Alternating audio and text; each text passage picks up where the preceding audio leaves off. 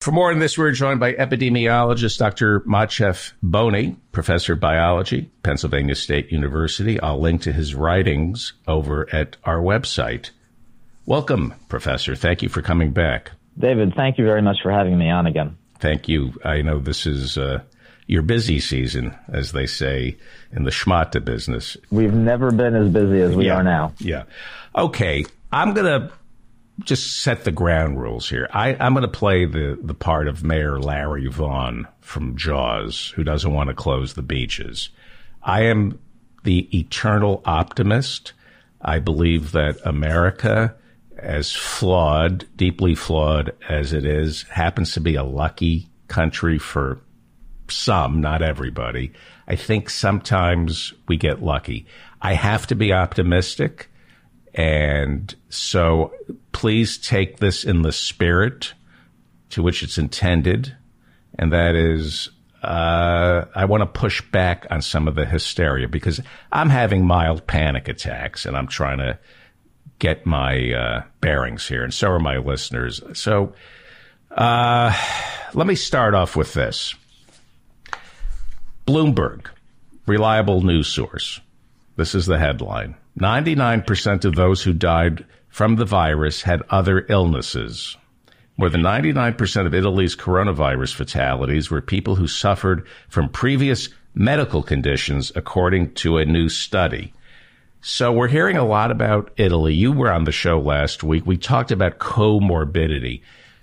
Talk to me again about comorbidity and what this article in Bloomberg tells you, because isn't it conceivable that old people have leukemia, they contract the coronavirus, and the, the coronavirus accelerates the death. But the, this person, I'm not trying to be insensitive, I'm just trying to figure out how much of my hair to pull out here it is conceivable that you have the coronavirus, you're told you have the coronavirus, and you have a heart attack and die. Yes, the coronavirus contributed to your death. But what did you die from? The coronavirus or a heart attack? What are the people in Italy dying from? Are they dying from the coronavirus or were they old, sick, and this was inevitable? And I'm sorry for this question. So we did talk about some of this last week about comorbidities, and let's talk about a few different perspectives that we can take on it. Okay. First, if um, if somebody uh, dies as a result of a coronavirus infection, but they had a comorbidity like uh, heart disease, lung disease, diabetes, it's still true that uh, they would not have died that week had it not been for their coronavirus infection. So in these cases, I think it's fair uh, to list coronavirus as a cause of death for these individuals. Okay. Now, you're right uh, in saying that individuals with comorbidities are more predisposed to dying, to progressing to something very severe and critical, not only with a coronavirus infection, but for infections with many infectious diseases. So influenza virus infection, a malaria infection if you live in the developing world. Um, many types of infections interact with comorbidities to lower your chances of survival and essentially to increase the likelihood that you'll progress to something for which you need hospitalization or critical care. So th- this is true. This is all true. Okay. I don't think it means that we should view these groups of individuals any differently um, it is true that when we look at the overall death rate, we should account for comorbidities because the overall death rate is different for a 40 year old, depending whether they do or don't have diabetes, or depending on whether they are a smoker or not. And it's also true for a 70 year old and an 80 year old. So it is good to talk about it in categories. Uh, but broadly speaking, uh, we should count these individuals in sort of our overall tally of the the risk that this virus poses to all of us. Okay, and, and thank you for this. And uh, well, so when you see a study like this, I want to learn how to parse the numbers.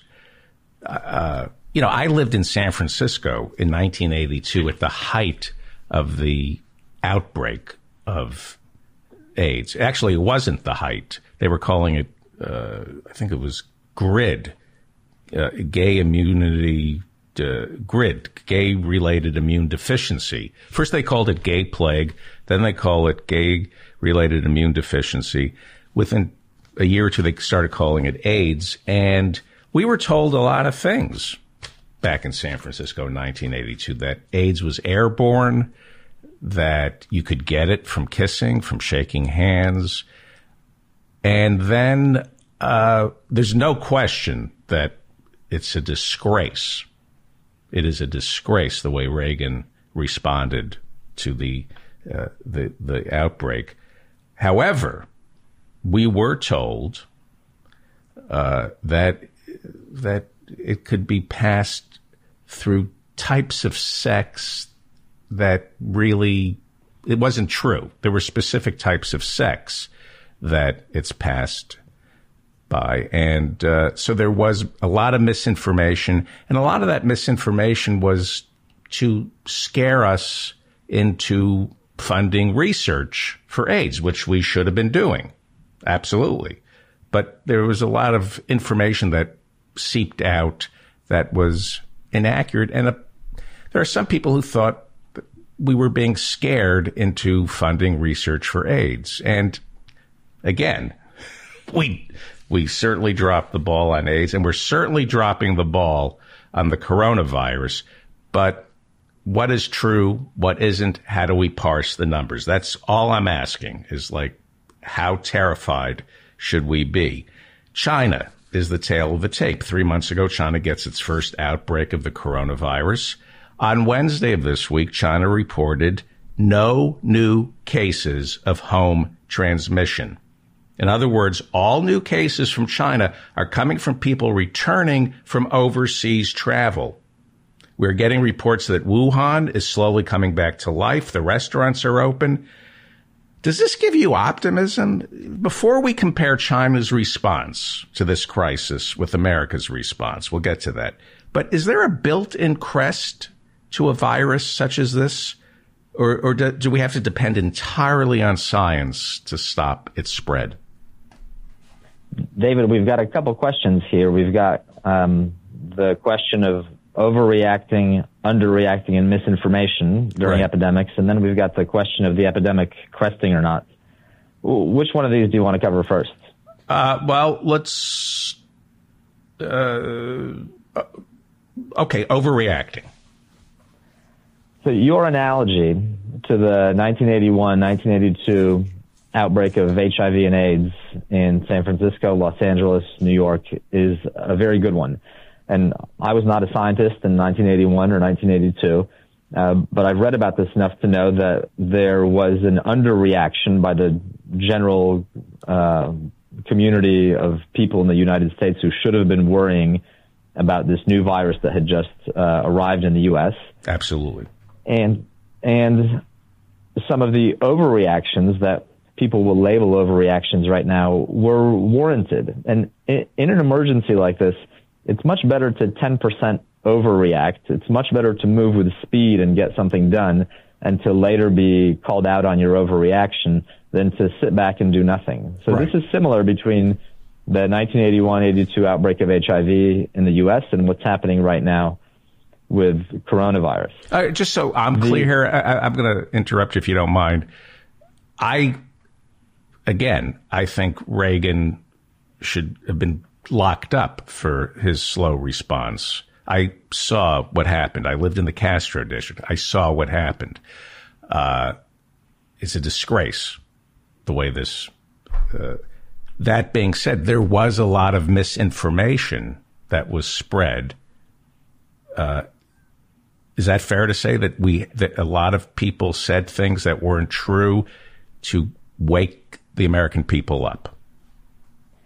That's right. The, the federal government's response in 1981, 82, and going all the way up to 85, 86 when Reagan wouldn't address the issue was a disgrace. And by the time Reagan addressed it, 25,000 individuals had died of AIDS. Mm. However, in the NIH, in the National Institutes of Health in the U.S., the National Cancer Institute, on their own, began doing research on HIV and AIDS. They would later discover that it was caused by a virus called the HIV virus they began doing this research anyway. They didn't need direction and they didn't want input from politicians.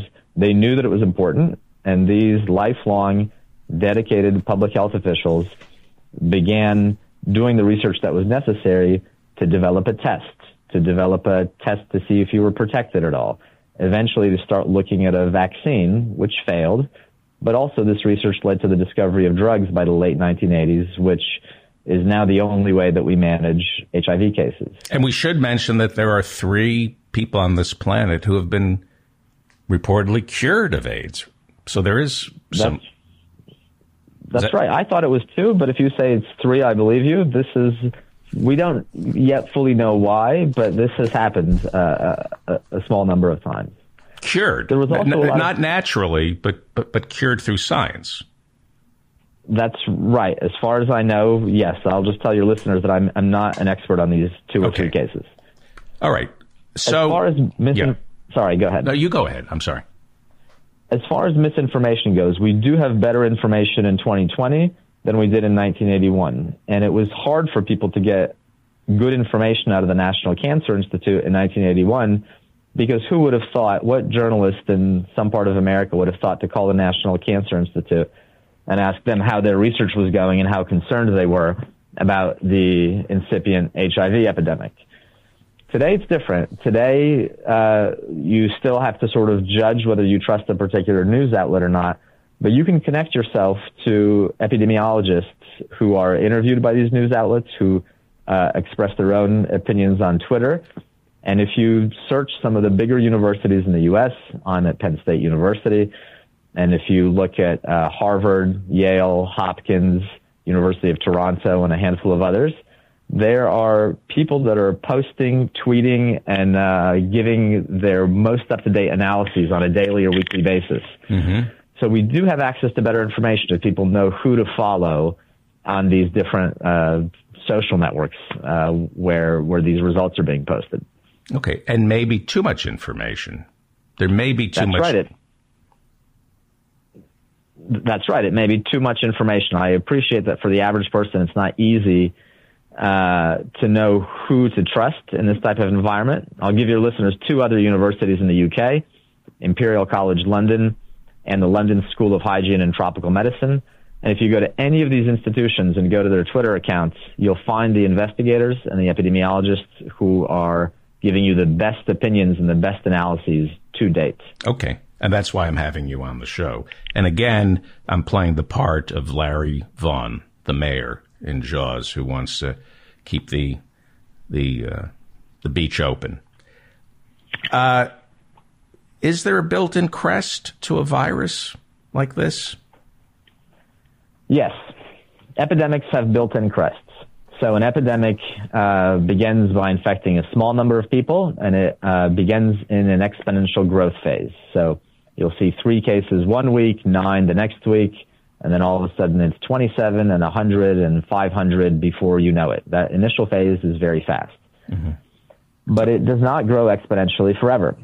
That growth begins to slow down when the virus begins to run out of susceptible individuals because the virus is infecting people and as a result of these infections, individuals become immune and normally they cannot become infected again. So these crests or these peaks of epidemics, in, in this situation, uh, an epidemic like this would peak after two or three months, and then the major epidemic wave would begin to wane and recede. Now, the downside of just waiting for this crest to arrive is that during this time, a lot of people will get infected, and that means that a lot of people will die. And because the case fatality rate is sort of in this 0.5% to 1% range. And I'm sorry, I should tell your listeners that that's the infection fatality rates, not the case fatality rates.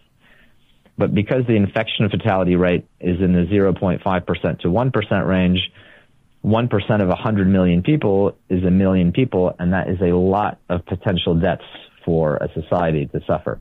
Right, right. Uh, so the difference between those two rates is one is case rate that's a, that we know of, and then just the infection rate among the general population, where not everybody. Exactly right. Okay. A, a, a, case is somebody who is detected, uh, and an infection is somebody who just gets infected, and then they may or may not be detected by the health system. I see. And we do need unfortunately, people contracting the virus in order to build up antibodies. Is that correct? That's right. I don't know if I would use the verb need because this is a really hard process for a population to go through. Yeah. We are, we are already here. The epidemic has infected 10,000 Americans. That's confirmed number of infections. So yeah. there's probably 20, 30, 40,000 others that have not been confirmed.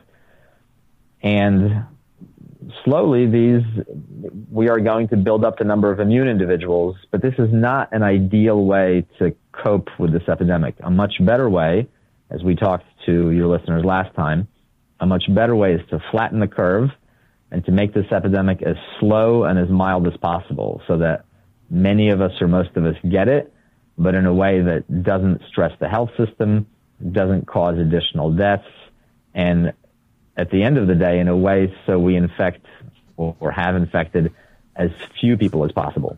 And so the antibodies, it is conceivable that a healthy person can, gets the virus, the antibodies kick in and beat the virus. Is that fair to say? Is that how it works? You that beat, is accurate. And, and you yep. and you don't show signs of the virus? You you you well that that that depends. There's a spectrum. So 99% of people will survive. And these people some of them will have a very mild infection with a little bit of a dry cough. Some people will have a dry cough and a fever. Some people may be bedridden for 3 days. And some people may have no symptoms at all.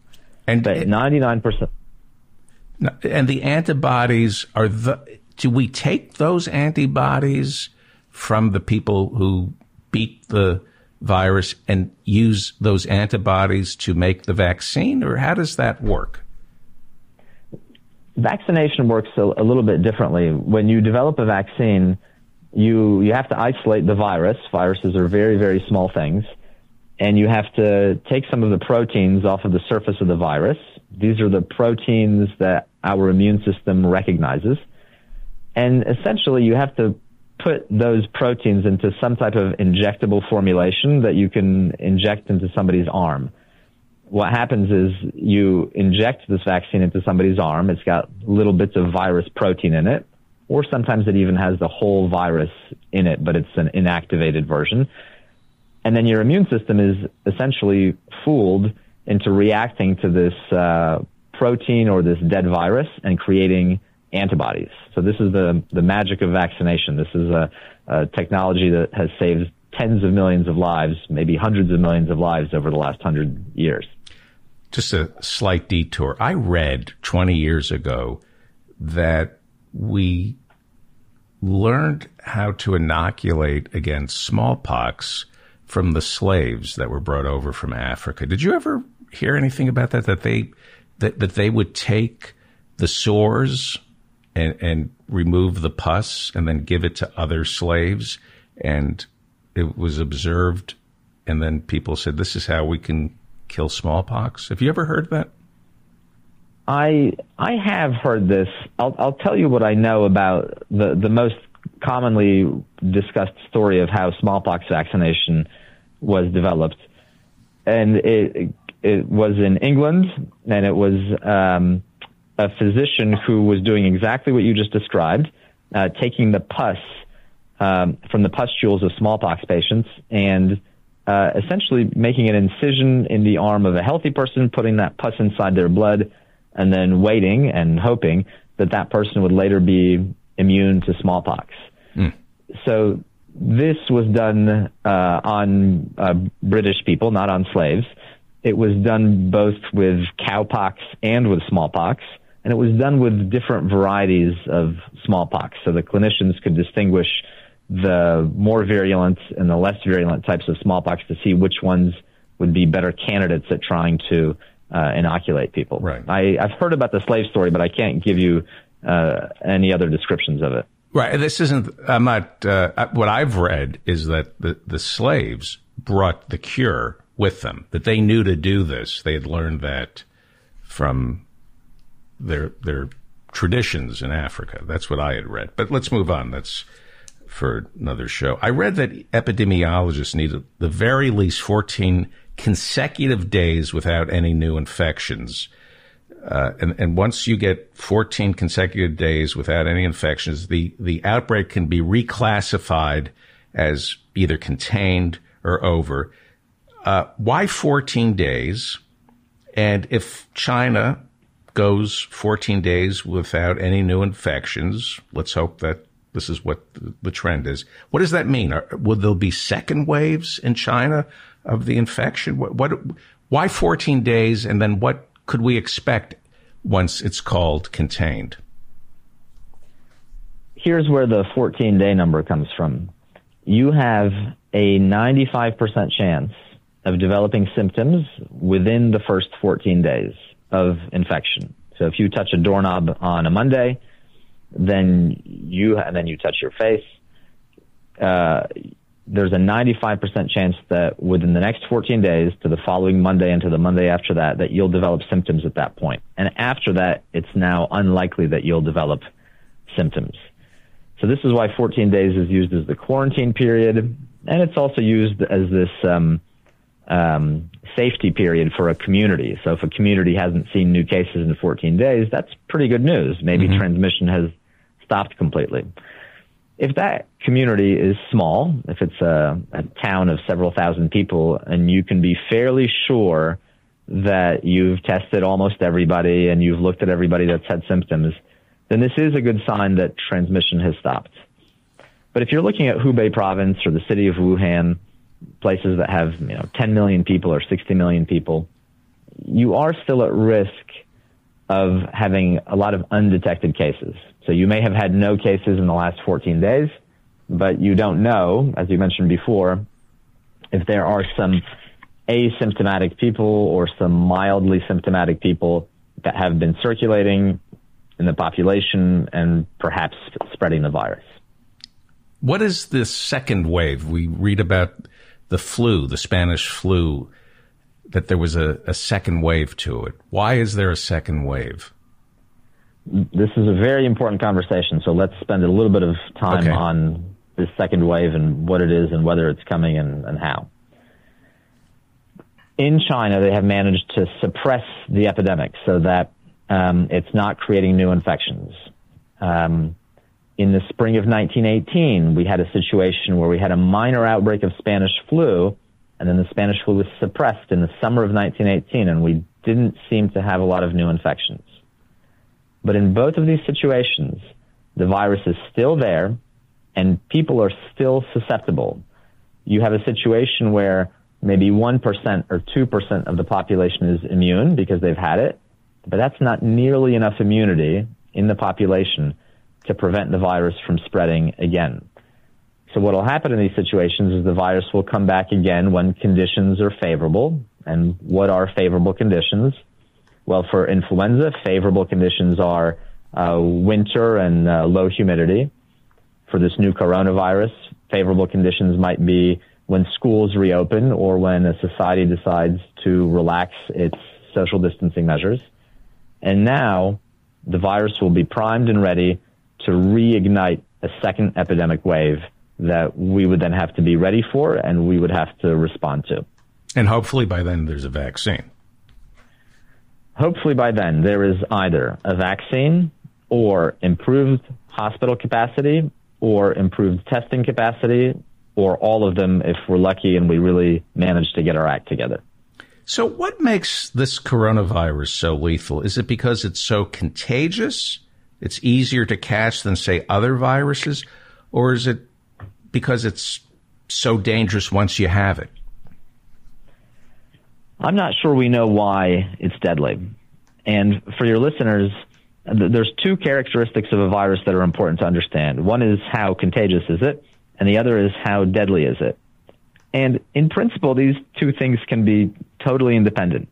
You can have viruses that are not contagious and not deadly. You can have viruses that are both very contagious and very deadly, and some that are deadly but not contagious and contagious but not deadly. So you can have sort of any combination of these two things. And this virus appears to be uh, contagious enough, let's say, or we could just simply say that it's very contagious. It's clearly spread all over the world. The proof is in the pudding. It's infected 220,000 people so far. Mm-hmm. And uh, we do know how deadly it is because we've been able to measure the infection fatality ratio at about 1% and the case fatality ratio at about 3%. But do we know why? Well, we know that it leads to pneumonia, and we know that pneumonia is very dangerous and it can lead to death. But anything more specific, I, am not sure if we know why. Right, right. And it again, it, it's tending to be a respiratory illness. It manifests itself in the lungs. Is that what we're concluding? That's right. It replicates in cells that you have in your lungs, in your throat, and I think in your nose. I don't know how successful the virus is at uh, being sneezed out, but I, I wouldn't be surprised. But yeah, the main replication is in your lungs, both in your upper respiratory tract and then and also deeper in your lung, which is called the lower respiratory tract.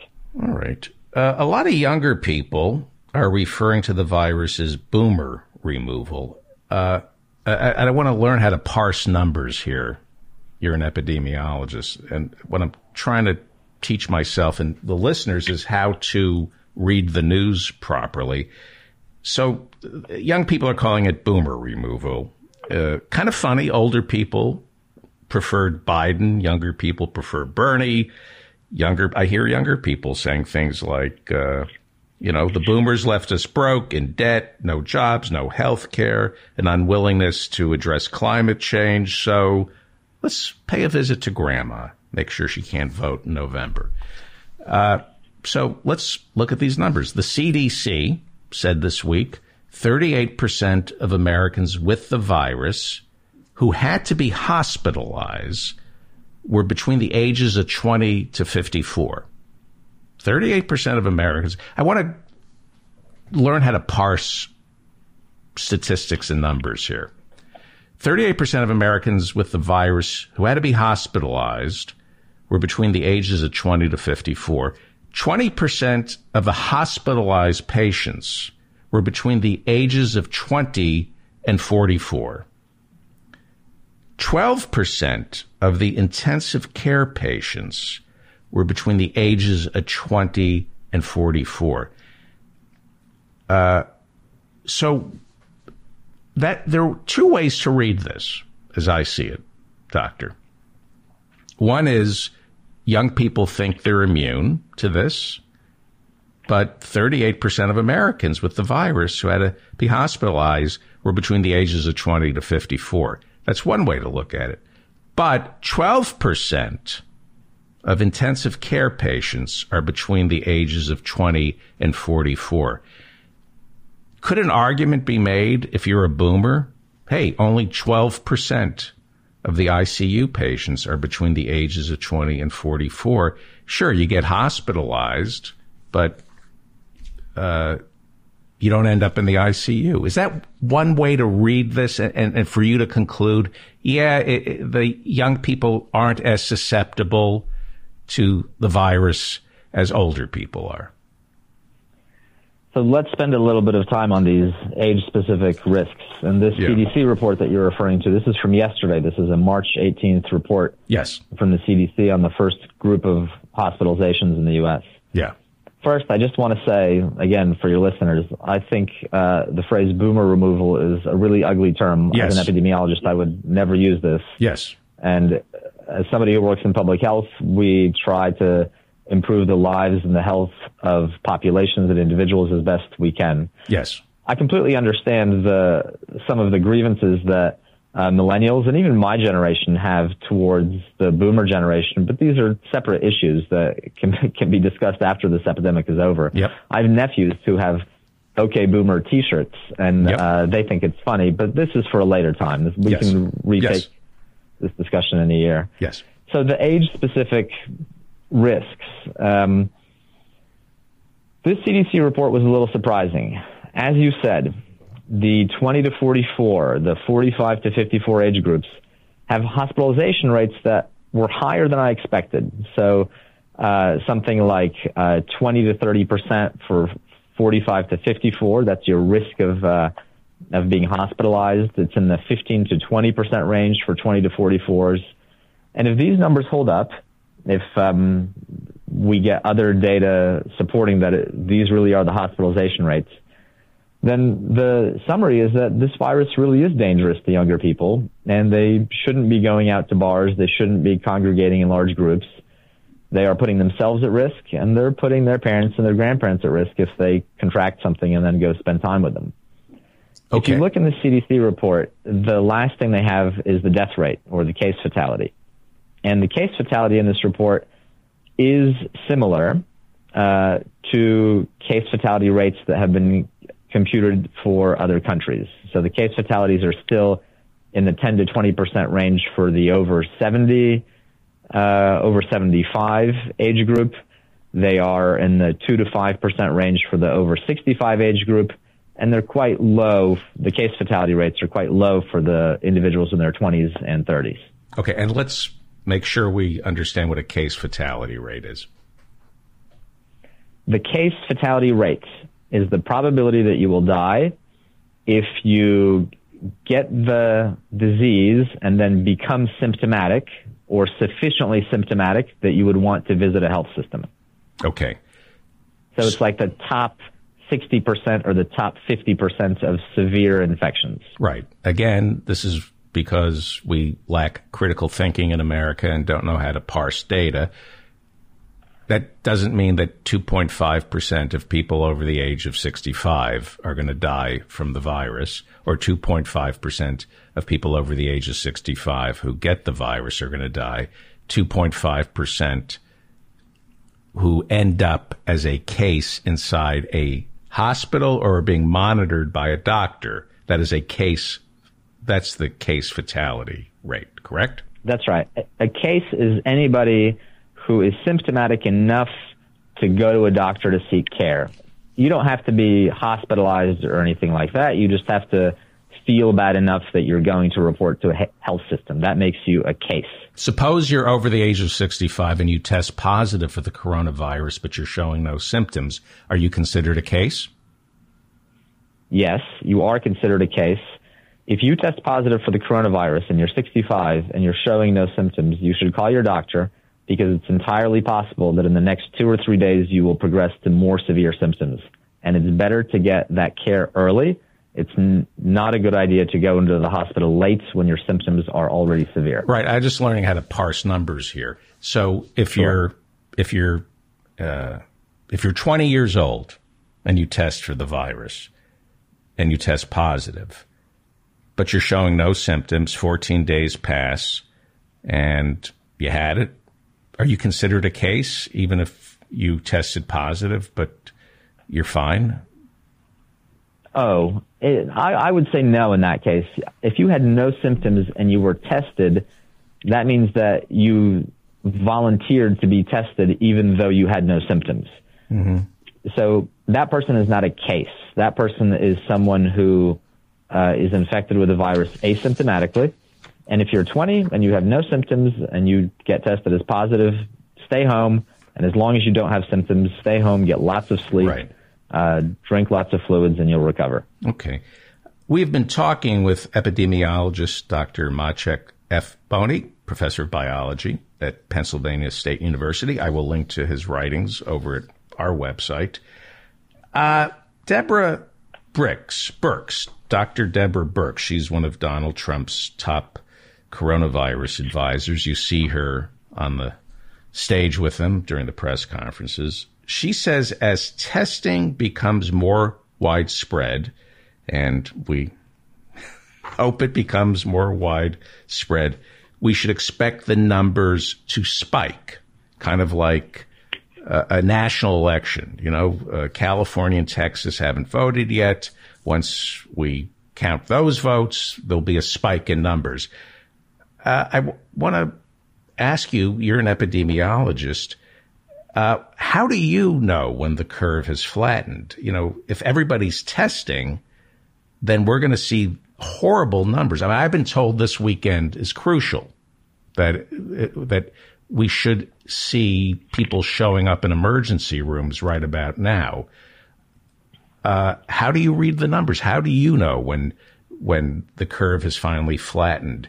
In elections, they rely on exit polls, samplings, and then they're able to project how the rest of America voted. We're going to be inundated as Americans. You know, we're going to go to the CDC and see this enormous spike, but that's because of the, the test numbers are coming in. The curve may it's be very fl- difficult. Yeah, the curve may yeah. be flattening even though it's spiking. It's, it's very difficult, as you pointed out, for two reasons. One, we are going to have an increase in testing, we're all assuming, over the coming months, and then it's difficult to compare the current month to the previous month when individuals weren't tested. And two, a lot of the uh, the behavior, the the trajectory of the epidemic depends on, on our own behavior. So if we relax and start going to bars again, then the epidemic will begin to spike again. And if we all stay home, the curve will flatten. And when the curve is flat, or flattening, it's a little difficult to detect the peak. So in general, in this situation, I'm not sure when we'll be able to say if we are at peak coronavirus and if we may be declining. But there's going to be another method in a few months that we'll be able to use to make this assessment. And um, let's spend a minute telling your listeners what this is going to be. When we have a good test to measure antibodies in people, and let's say that by June we have something developed and a study in place where we can sample a lot of people efficiently. We'll be able to go out to the general population, ask for some small blood draws from thousands of people, and we'll be able to say that 20% of the population has antibodies, 5% of the population has antibodies, 50% has antibodies. If we can do that, then we'll really know if we're past the peak and if the epidemic is going to start uh, receding and waning. In terms of samplings, we need to keep an eye on emergency rooms. That would tell us how bad this pandemic is. Is that a fair statement?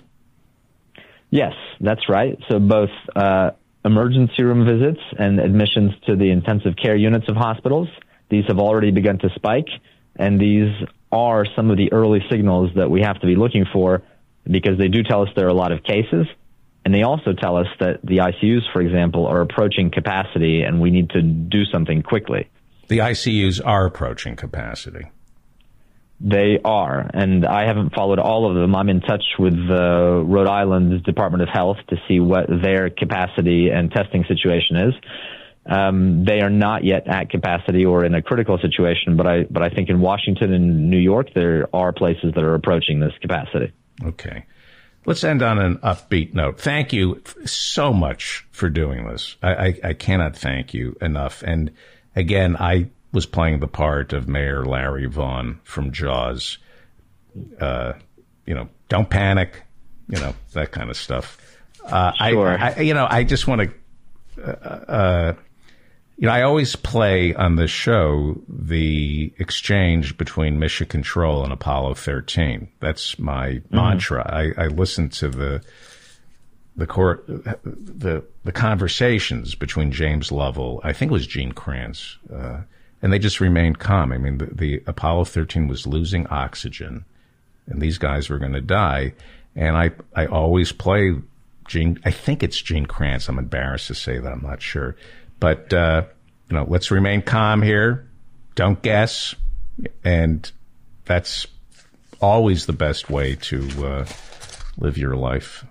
The Civil War, horrible, no question, but from the Civil War, a new generation of surgeons emerged, and the world was better off.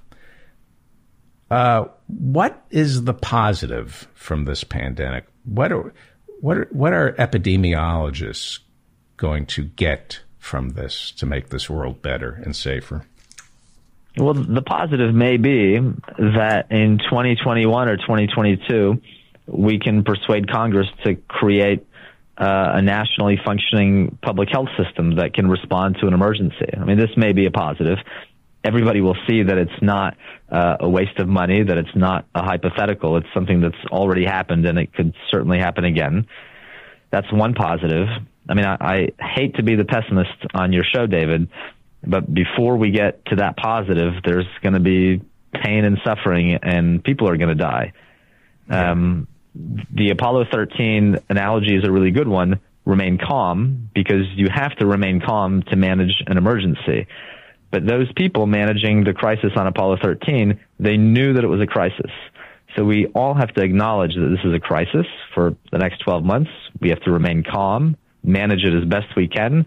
And then by next summer or the following summer, I hope we can get to some of these positives uh, a nationalized public health system or health system or both, something where every American, every state, every city, every town can get rapid, immediate access to care in an emergency like this one.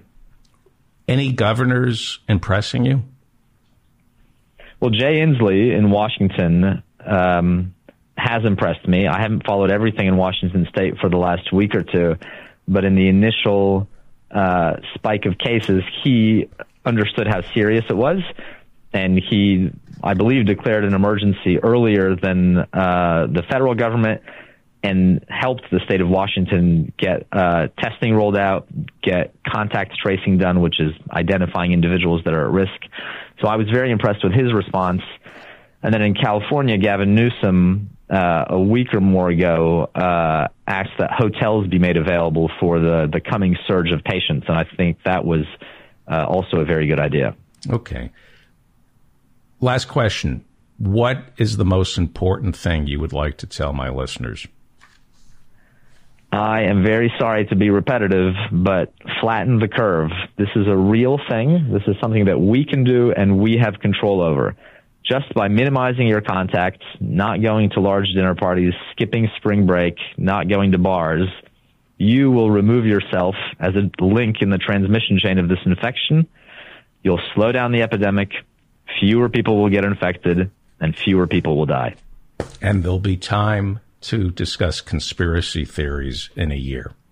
Now is exactly in a in a year we'll worry about conspiracies, the economy, and everything else. All that stuff we're going to get back. All the economic productivity that we've lost this year, we're going to get back in 2021 and 2022. But our loved ones that pass away, we're not going to get them back. Right. We can talk about the the Davos and the Trilateral Commission and all that stuff that's uh, going to be dessert. But first, let's flatten the curve. We have been talking with epidemiologist Dr. Maciej Boni, professor of biology, Pennsylvania State University. I'll link to his writings over at my website. How do people follow you on Twitter? So it's at Maciej Boni, M A C I E K B O N I. And I think last time you tweeted out my Twitter handle along with your podcast. Yes, yes. And I'll do that again. Thank you, Doctor. Can you stand the line for one quick second? Yes, thank you very much for having me on, oh, David. Thank it's believe me. the, thank you. I was going to say the pleasure's mine, but it, to be honest with you, this hasn't been a pleasure. But yeah. David, do you have a? Do you have a? Are we off? Uh, oh, hang on. Are yeah. we off? Let, let, me let me stop yeah. one second. Hang on for one second.